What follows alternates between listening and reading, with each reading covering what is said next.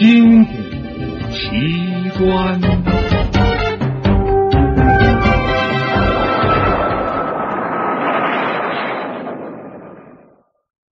绝境逢生。夏威夷国家火山公园，一个好莱坞外景小组来拍摄火山。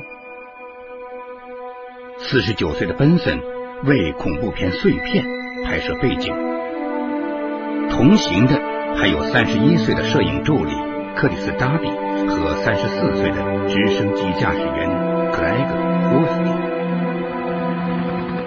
他们低空飞越火山，用一台特殊的摄影机拍摄火山口底部的特写镜头。选中的地点是浓烟滚滚的基拉维厄火山口，这是全世界最活跃的火山。此时，他正处于休眠期。十一点二十五分，他们从三百英尺的高度飞越火山口时，突然。仪表盘上的警示灯亮了，胡斯就惊叫：“发动机熄火了，我们在往下掉！”飞机以每小时六十英里的速度坠向火红的岩浆坑左侧。波斯进惊恐的透过云层寻找一块破降平地，他终于躲开了温度达两千五百度的岩浆坑，在接地时。突然，主螺旋桨击到一块石头上，机尾摔掉了，电池被震得七零八落，无线电联系中断了。三个人从机舱中爬了出来，充满硫磺的气味使人透不过气来，蒸汽吱吱的从地下钻出来，熔岩就在不远处沸腾，地热透过薄薄的岩石，烤得人来回跺脚。从空中，谁也不会发现他们。一个小时之内，更不会有人来找他们，因为预定的返航时间是在一个小时以后。胡斯金说：“我们得走着出去了。”搭地领路，三个人在岩石陡峭的山坡上穿行。搭地来到一道绝壁下，一块巨石迎面拦住了去路。本森和胡斯金遇到了另一道较窄的悬崖。胡斯金对本森说：“你留在这儿，我回去看看，也许能把机上的无线电修好。”坑底呛人的硫化氢和二氧化硫气体把胡子金团团围住。他撕下衬衫蒙在嘴上，他从摄像机上拆下电池。如果能把它接在电台上。也许能管用。一个小时之后，电线打出一个火星，电路终于接通了。这里是西洛万三号火山口附近的飞机，请注意，我们在坑底。下午一点三十分，临近猫叶岛上的直升机驾驶员唐希勒收到一道紧急电波，一架直升机。在火山口底失事，有幸存者。一个小时以后，希勒的直升机飞临坑底，发现了近在三十英尺处的失事飞机。希勒通过无线电对霍斯金说：“我靠得太近了，你朝飞机发动机的声音方向跑。”胡斯金跑向悬停的飞机，从左侧爬了上去。天很快黑了下来。他们不得不撤回基地，去想别的办法营救奔森和达里。风裹着雨袭来，奔森和达里在风雨中瑟瑟发抖。星期日的早晨来临，但是希勒的飞机因昨天的飞行，发动机被严重腐蚀，无法起飞。大地再也无法忍受多一夜的煎熬。他看了一下表，下午三点整。我不等了，他对奔森说：“我爬上去。”这时离崖顶只有四十英尺，大地鼓足勇气向上攀登。最后的六英尺是一道填满碎石的绝壁，石块抓在手中就碎了。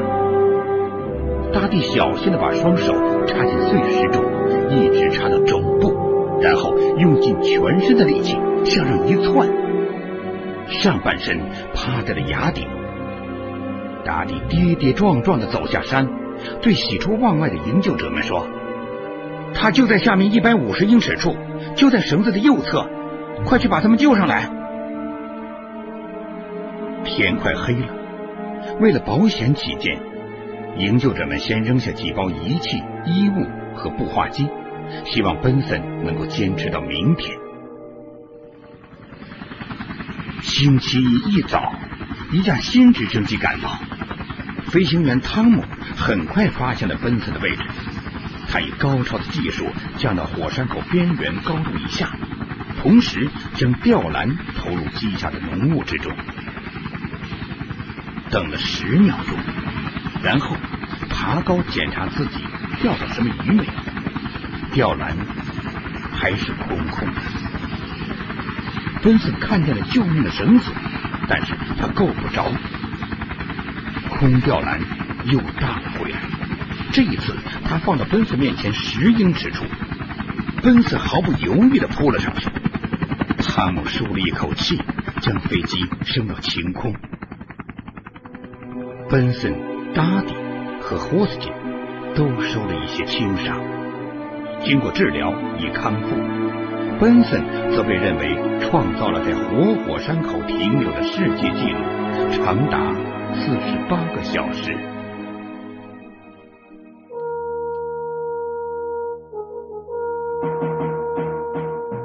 探索古代文明，寻找失去的世界，与外星人全接触。架起我们与先知的桥梁，打开神秘世界的大门，掀开世界神秘的面纱，金谷奇观。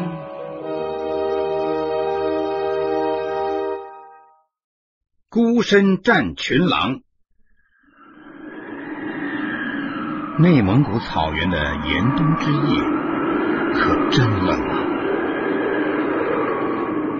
我身穿皮大衣，头戴皮帽子，脚蹬大头鞋，在岗楼中冻得瑟瑟发抖，不时出来走走，跺跺脚，否则真会被冻僵。雪映着灰蒙蒙的草原，突然，远处有个黑影，闪出两颗绿莹莹、阴森恐怖的眼睛，是只狼。狼和我对视了一会儿，站起来，绕着我跑了一圈，然后又蹲在我前面。这是只恶狼，个头不小，由于有雪和草的缘故，它的肚皮仿佛都耷拉在地上了。饥饿使他铤而走险，打起了我的主意。那是一九七一年，我十七岁。个子高，在狼看来，这是一大块肥肉，足以填饱他那干瘪的肚皮。小时候听大人讲狼的故事，吓得要命。其实狼就像条狗，手里有刀有枪，怕什么？我入伍已经半年了，平时一群寂寞的年轻军人很想打只狼。来表现表现自己的勇武，光打黄羊没劲。我没打过狼，听老兵讲，狼是铜头铁腿豆腐腰。当狼向人扑来时，人往边上一闪，用棍子拦腰一扫，就能把狼腰打断。这时，我很希望这只狼向我进攻，叫我也英雄一回。狼精得很，他知道孤军作战的后果，就把嘴往草窝里一插，嗷嗷的嚎叫起来，声音凄厉，贴着地皮传得很远。在狼的王国里，还是母系社会，母狼比公狼更有号召力。这是只母狼，果然，不大功夫，许多狼仿佛从地里冒出来似的，我的周围布满了贪婪的绿光。我端枪的手在微微的颤抖，得马上回到岗楼，那里将是我抵御狼群唯一的屏障。岗楼距离我背后有十几米远，我慢慢的向后移动，尽量不让狼看出来。狼也一点点向前移动，与我保持着相同的距离。我也不能开枪，三十发子弹打完就宣布了我的死亡，不会有机会再装第二梭子弹的。我退进岗楼，插上了门。群狼失去了一次良好的攻击机会，我的退守使狼更加肆无忌惮。几只狼扑上来挠门，又一只狼窜上来，爪子掉在了瞭望孔上。我狠狠的给了他一枪托，他嚎叫着跌下岗楼。岗楼是三厘米厚的木板制成，用木桩固定在地上。狼群四面乱挠乱咬，岗楼吱咯作响，摇摇晃晃。只是狼从四面进攻，把力量抵消分散。如果他们从一面进攻，岗楼就倒了，我也就成了他们的口中餐了。这时，狼群沉默下来。我看见那只母狼围着岗楼跑了一圈，便对着楼角咬了一口。然后退到远处，蹲坐在地上。狼群得到指令，对着这个楼角咔哧咔哧的摇起来。我知道狼最怕光亮，可我没带手电和火柴。急中生智，我掏出两颗子弹，把弹头插在木板缝中，摇晃几下，拔出弹头，摘下皮帽子，把一颗子弹的火药。倒进帽壳，用块纸堵住另一颗子弹的火药，推入枪膛，对着帽子里的火药开了一枪，帽子被打着了。我把火帽子伸出岗楼，晃动着，绕着圈对狼群连吼带叫，把狼群逼住。狼远远的看着火光，火越来越小，快烧到我的手了。我脱掉皮大衣，通过瞭望孔伸出去，把着火的帽耳朵扔上去。大衣烧着了，封住火势，火很大，狼群向后退着。一会儿，地上的雪被烤化了，发出吱吱的声音，火却越来越小。火熄灭了，狼群又扑了上来。继续猛咬楼角，楼角很快被咬出了一个洞。我用刺刀向外猛刺，只听一声惨嚎，一只狼被刺中了。稍停一会儿，狼群又咬起来，我又猛刺几下，都刺空了。原来他们不从正面咬，而是从侧面左一下右一下的咬，每只狼咬一下就跑开。我发现后，也左右斜着向外刺，又有两只狼被刺中了，惨嚎声不绝于耳。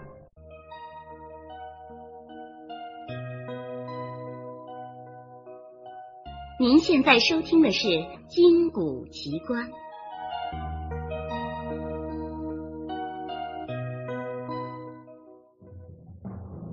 母狼被我激怒，命令狼四个角楼同时咬。十分猛烈，岗楼仿佛摇摇欲坠，其他三个角也被咬出洞。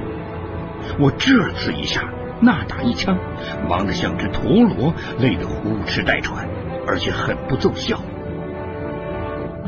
洞口越来越大，一只狼钻进头来，爪子把我的棉裤抓开了花。我对着狼头开了一枪，死狼趴在洞口。我抓住四狼的前爪，使劲往里拖，狼尸被紧紧的卡在洞口。这真是个好方法，一个洞被堵住了。我以这个楼角为根据地，抵挡着狼的三面进攻。另一个洞又要大了。我还想故伎重演，用死狼堵洞，谁知我开枪后，还没等我抓住死狼，就被群狼拖了出去。这只母狼简直是狼精，诡计多端，而且非常善于总结经验。看来我今天是凶多吉少。擒贼先擒王，我要打死这只母狼。趁着狼还没有钻进来，我通过瞭望孔寻找着它。它就在岗楼的外边不远的地方蹲坐着，像个指挥若定的将军。我把枪拨到快机上，一个长点射，母狼的面前溅起了一团团血雾。我还是嫩了点扳机扣的太猛，子弹打的靠前了。他卧下来。显然是前腿受了伤。这时，我的腿也被钻进来的狼咬了一口，连棉裤带肉被撕下一大块。我一离枪口，把一排子弹射进狼身，死狼瘫在脚下。我疼得钻心，血水流进大头鞋，黏糊糊的。我忍痛踩住死狼，怕又被拖走。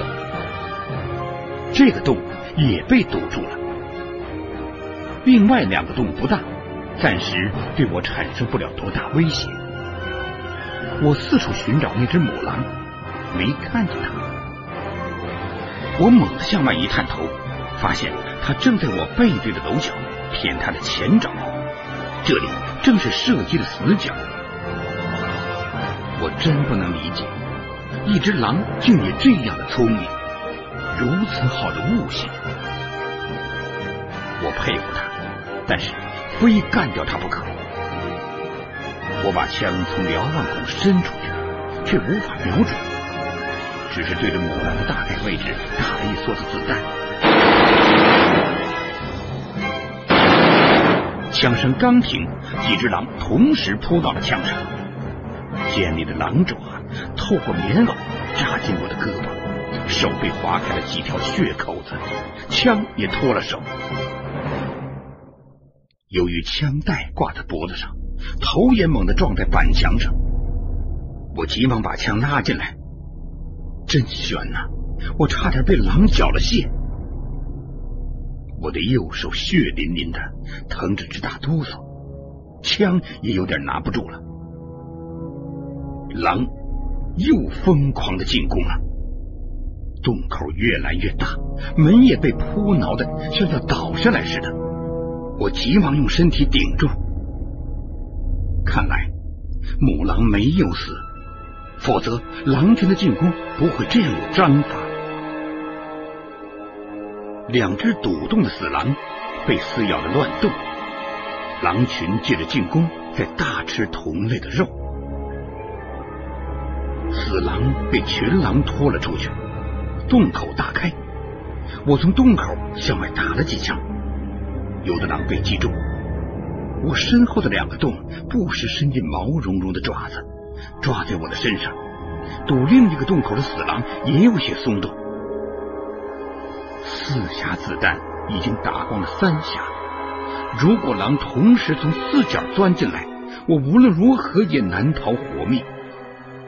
形势万分危急，我有些绝望了。突然，狼群安静下来。远远通向营房的道路上有一明一暗的灯光，随后听到了摩托车隐隐的马达声。狼群开始骚动。我把最后一下子弹装上，顶上火，悄悄拔掉门上的插销。马达声越来越近，我猛地一脚把门踹开，对着目瞪口呆的狼群一阵猛扫，三四只狼倒下了。车灯雪亮，群狼向黑暗和草丛逃窜。我把其余的子弹带着愤怒、仇恨和委屈向黑暗泼洒出去。迎着战友，我眩晕的倒了下去。战友们把我送进医院。事后，他们告诉我，那天晚上有四五十只狼包围着你，你打死了九只。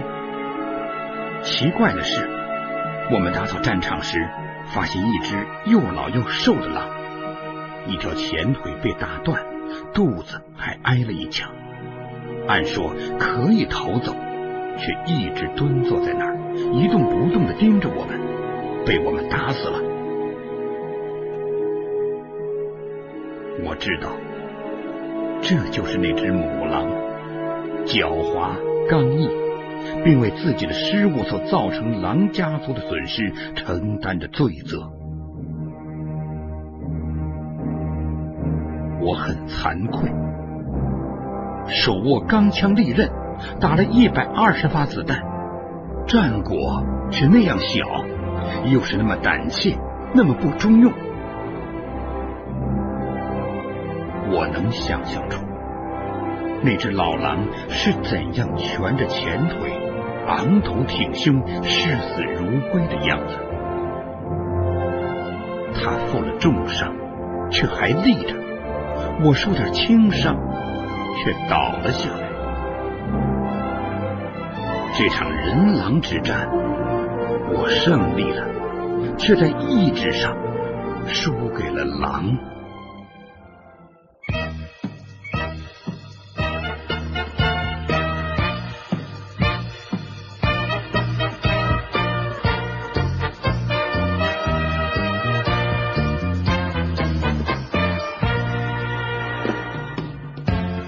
才收听的是《金谷奇观》，编辑立山，演播报卡。